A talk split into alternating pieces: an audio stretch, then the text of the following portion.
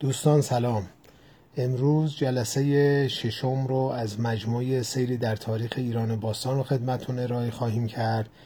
موضوع صحبت هخامنشیان بخش سوم.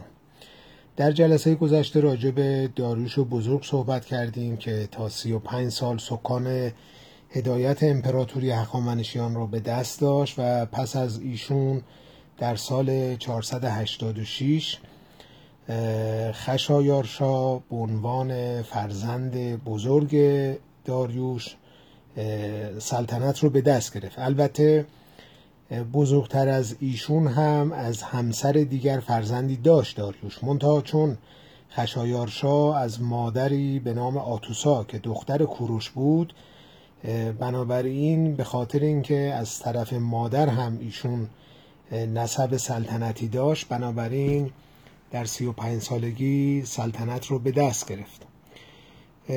ایشون تا 465 پیش از میلاد یعنی به مدت 21 سال حکومت رو داشت و خب اتفاقات مهمی هم در زمان حکومتی ایشون رخ داد که حالا بهش می‌پردازیم.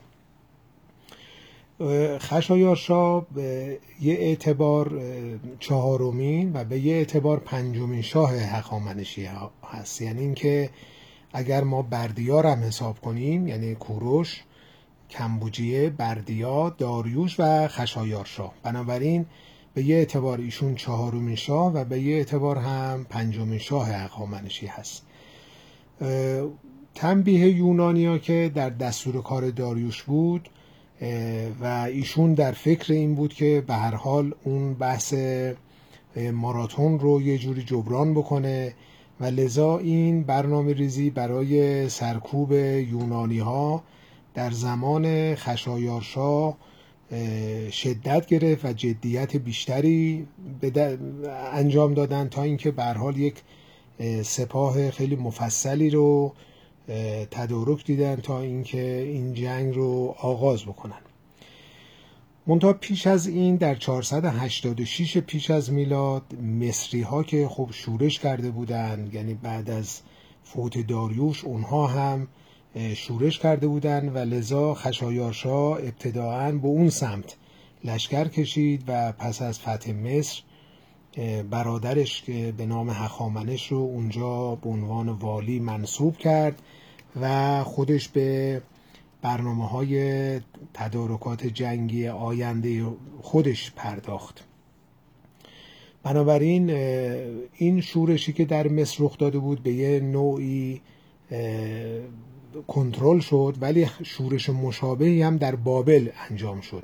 یعنی خود خشایارشا خب قبلا حاکم بابل بود از طرف پدرش ولی به محض اینکه شنیدن که داریوش فوت شده در بابل هم شورشی رخ داد. بنابراین خشایارشا متوجه بابل شد و رفت و اونها رو سرکوب کرد و برخلاف سیاست کوروش و داریوش که معمولا با مردم ایالتهای مختلف یک نوعی مدارا رو در پیش می گرفتن خب ایشون بابلی ها رو سرکوب کرد و خدای اونها که به نام مردوک بود و مجسمه ای داشت اون به اصطلاح مجسمه تخریب شد و دستور داد که این رو منتقل کنن ایران و ذوبش بکنن تا از طلای اون در جاهایی که بتونن به عنوان مخارج تدارک سپاه استفاده بکنن. بنابراین بابلی ها هم نوعی سرکوب شدن و خب اون همونجور که خواهیم دید اون درایتی که کوروش داشت پسرش به عنوان کمبوجی کمتر داشت و باز اون پختگی و درایتی که در داریوش ما سراغ داریم معادلش رو در پسرش خشایارشا نمی بینیم و همین ها ابتداعا پایه ها و اساس سستی و ضعف دولت هخامنشیان شد که خب به تدریج از همینجا شروع میشه. به هر حال ایشون در بهار سال 480 پیش از میلاد یه دستور بسیج همگانی که خب داده بود لشکر رو آراستن و خب اقوام مختلفی که ایشون پادشاه و شاهنشاه این ایالت ها بود که اونجور که هرودوت می نویسه از چهل و شش قوم ایشون افرادی رو بسیج کرد که به اصطلاح سپاه بزرگی رو تدارک ببینه و به سمت یونان حرکت بکنه. البته در تعداد سپاهیان خشایارشا شکی نیستش که خیلی زیاد بودن ولی در نوشته ها حالا از جمله هرودوت، کتسیاس، پلوتارک اینها معمولا اغراق می‌کنن دیگه. یعنی تلاش کردن که سپاه خشایارشا رو بسیار بسیار وسیع و بزرگ نشون بدن که در مقابلش خب یونانیا چون تعدادشون کمتر بوده حالا اونجا یک نقطه قوتی برای خودشون بخرن.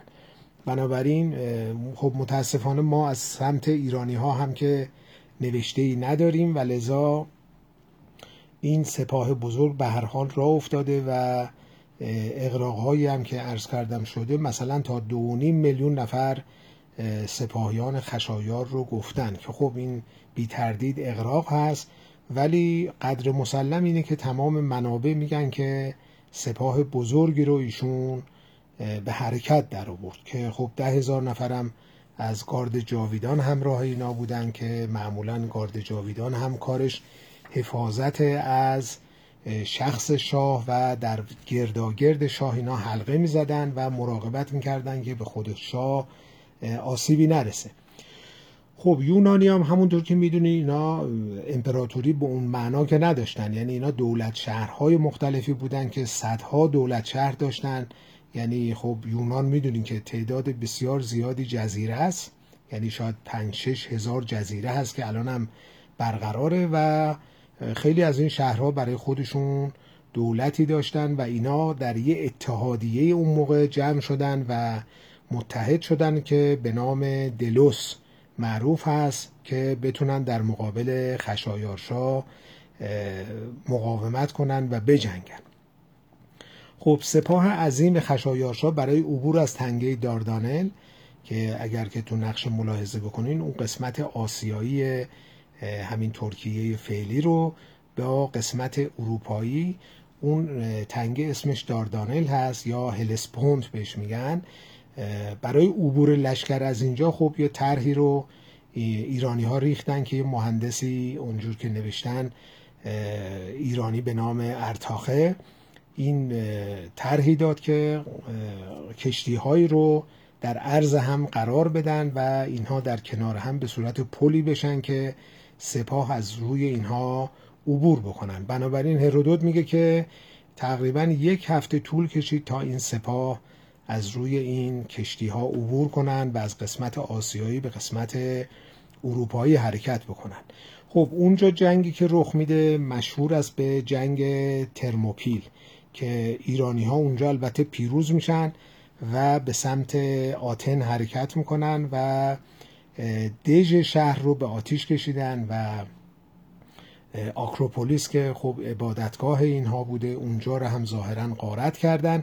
این کاری که اینها انجام دادن در مقابل اون آتش زدن شهر سارد بود که یونانی ها کمک کرده بودن همدستی کرده بودن و اون حوزه‌ای که تحت فرمان روایی هخامنشیان بود رو یعنی سارد رو به آتش کشیده بودن. سارد هم الان باز در نقشه نگاه بکنین در ترکیه فعلیه. یعنی اون قسمت تقریبا آسیایی انتهای آسیایی ترکیه فعلی میشه. خب پس بنابراین در این جنگ اینا پیروز شدن. ولی در نبرد دریایی که خب یونانی ها در زمینه فنون دریایی بسیار پیشرفته بودن به خاطر اینکه خب اطرافشون دائما این دریا هست و در کش و قوس دریایی هستن. بنابراین ناوگان بزرگی که خشایارشا را انداخته بود اونجا هم دچار طوفان میشه و همین که خب اونها در این زمینه ورزیده تر بودن و این جنگ مشهور به جنگ سالامیس که خب اینجا ناوگان دریایی ایرانی ها دچار آسیب میشه و نوعی شکست به نیروی دریایی وارد میشه. منتها خب خشایارشا برای ادامه جنگ که دیگه خب خودش می‌خواسته برگرده به دلیل اینکه شنیده بود که دوباره در بابل شورشی رخ داده و لذا یک سرداری به نام مردونیه رو اونجا از طرف خودش با 300 هزار نفر نیرو می‌ذاره و خودش برمیگرده و اون نیرویی که در اونجا هست که بناست که با یونانی ها به هر حال در جنگ و گریز باشه در سال 479 و به اصطلاح نبرد پلاته هست که در 478 رخ میده. و این جنگ هم باعث میشه که به اصطلاح شرایط طوری بوده که ایرانی ها شکست می‌خورن و یونانی ها در این جنگ هم پیروز شدن و خود مردونیه هم کشته شده که البته مردونیه هم از فامیل های نزدیک خود شاهنشاه ایران بوده. یکی از دلایل شکست جنگ ایران پلاته که ایرانی ها شکست می‌خورن اونجور که به هر حال نوشته شده یعنی منابع یونانی به ما میگن تعداد و تنوع اقوام ایرانی هستش که اینا در کنار همدیگه می‌خوان بر علیه دشمن بجنگن. که حالا مثلا شما تصور کنید ایرانی ها هستن مصری ها هستن عرب ها هستن فنیقی ها هستن قبرسی ها هستن ارمنی ها هستن تعدادی از آناتولی هستن. حتی بخشی از خود یونانی ها هم اجیر شدن. یعنی شما تصور کنید که یک لشکر به این عظمت یا بزرگی که حالا بخشش برگشته بخشش اونجا مونده و اینها اونی که تاریخ به ما میگه اینه که بعضا با همدیگه دیالوگ مشترک و گفتگوی مشترک هم نداشتن چون زبان همدیگر رو نمیفهمیدن. خب ببینید یه همچین لشکر بزرگی رو وقتی که تدارک می‌کنی و حرکت میدی این ارتباطات سوق الجیشی و استراتژیک اینها دچار اخلال می‌کنه سپاه رو و طبیعتا این مشکلات پیش میاد. به هر حال اگرچه سپاه خشایاش های بزرگ به صلاح بزرگ بود و متشکل از اقوام مختلف بود. اما خب به هر حال یونانی ها هم در نوشته های خودشون قطعا اقراق کردن. یعنی در این شکی نیست و مقالات مختلفی در این زمینه نوشته شده چه از سوی ایرانی ها چه از سوی اروپایی ها انگلیسی ها و این رو نقد کردن. و این نشون میده که به حال ما نقص ها و نواقصی داشتیم ولی اونها هم در این مسئله بسیار اقراق کردند در صورتی که اون شکستی که حالا چه سالامیس باشه چه پلاته باشه انقدری مهم نبوده که یعنی اون امپراتوری بزرگ هخامنشی رو بتونه دچار مشکل جدی بکنه یا جاکم بکنه. بنابراین خب اروپایی تو این زمینه همیشه اقراق کردن و ما هم که گفتیم از خودمون نوشته های متاسفانه نداریم. و من اینجا توی پرانتز بخوام خدمتتون عرض بکنم که فیلمی به نام فیلم 300 که در سال 2006 اومد اکران شد. حالا اگر دوستان ندیدن می‌تونن ببینن. در اونجا نشون میده که مثلا 300 نفر یونانی در مقابل سپاه عظیم خشایارشا پیروز شدن و ضربات سنگینی به سپاه ایران وارد کردند که خب کاملا اقراق شده است و به خصوص که در اصطلاح یک زاویه دیدهای بسیار اقراق‌آمیز و در این حال خوب استفاده از انیمیشن و اینها هم درش هست و یه نوعی اگزاجره و بزرگ نمایی کردن قضیه است و این باز برای چندمین بار من عرض می‌کنم که نشون میده که ایرانی ها به هر حال باید بیشتر نسبت به تاریخ خودشون توجه بکنن ثبت و ضبط رو کنن. همین الان در حال حاضر ما در قرن 21 به هر حال ایرانی ها کمتر دست به قلم هستن کمتر کتاب می‌خونن کمتر مطالعه می‌کنن. بنابراین مجموعه اینها دست به دست هم میده و اینکه ما به صورت یک ملت به هر حال اونی که هستیم نمی‌تونیم ظاهر بشیم. یعنی اونی که هستیم نمی‌تونیم نشون بدیم. و این به نظر من نکته بسیار مهمیه. خب ایرانی ها به حال خیلی براشون اهمیت نداشت. یعنی این شکست ها اینقدر بزرگ نبود. بنابراین خشایارشا برمیگرده و حالا اونجور که تورات می نویسه که 127 ایالت زیر فرمان خشایارشا بوده. البته اونی که ما می‌دونیم در منابع تاریخی به ما میگن اینها ایالت های خودشون رو از زمان داریوش به سی بخش تقسیم کرده بودن. یعنی سی ایالت بوده. ولی خب به هر حال تمامی این منطقه خاورمیانه و این کشورهای عربی ارز کنم که کشورهای قف... شامل شمال ایران قفقاز اینا همه تحت سیطره شاهنشاهی ایران بوده و خب این قدرت کمی واقعا نبوده به لحاظ استراتژیک در منطقه که خب دو قطب مهم بوده اون موقع یونانی ها و این طرف هم ایرانی ها البته خب یونانی ها به لحاظ تعدد نفرات یا تعداد نفرات در جنگ ها مثل ایرانی ها نمی‌تونستن ظاهر بشن. خب به هر حال خشایارشا بر اوضاع مسلط بوده میاد بابل را هم و مصر را هم دوباره تحت کنترل خودش در میاره. در سالهای پایانی عمرش هم در آرامش و به اصطلاح زندگی معمولی داشته و سپری کرده. اونی که منابع به ما میگن. به هر حال ایشون ظاهرا دیگه خب تشکیلات درباری بزرگی داشته و گارد ویژه به اصطلاح اینها رو جاندار می‌گفتن. یعنی اینکه از جان شاه اینا حفاظت می‌کردن گارد ویژه بودن.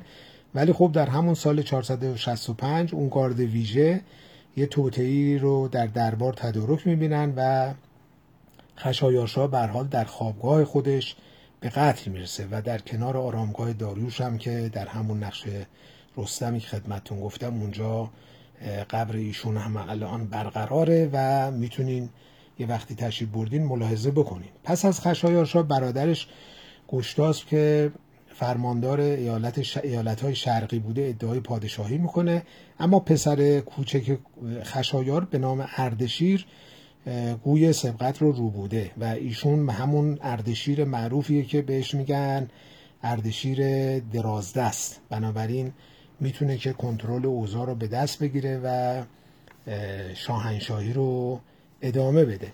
اینجا من یه نکته رو می‌خوام خدمتون ارز کنم به دلیل اینکه حتما باش مواجه خواهید شد یا برخورد می‌کنید. ببینید اونی که تورات به ما میگه یعنی اون الحاقیه های تورات به ما میگه یک به اصطلاح خشایارشا همسری داشته به نام استر. استر هم همون استاره دیگه یعنی استر به اصطلاح همسر خشایارشا بوده که ظاهرا ایشون یهودی بوده و برادرزاده یک به اصطلاح بزرگ یهودی به نام مردخای بوده.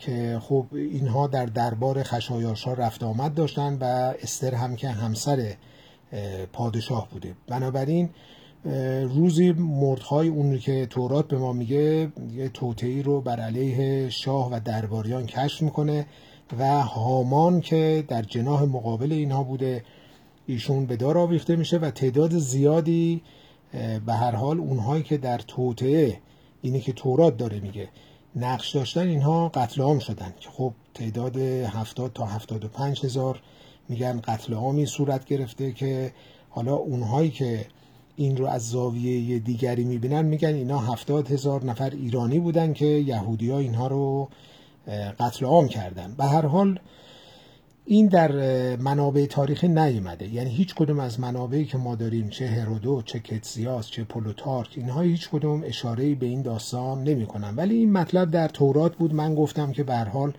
چون حول شخصیت خشایارشا این مباحث میشه و این نکته گفته میشه این رو خواستم خدمتون عرض بکنم. به هر حال روزی که ظاهرا اون قتل عام صورت می‌گیره و اینها یعنی مردخای و استر پیروز شدن در کنار خشایارشا اون رو عید پوریم بهش میگن دیگه. یعنی یه عیدی می‌گیرن یهودیا هر ساله که مشهور به عید پوریم.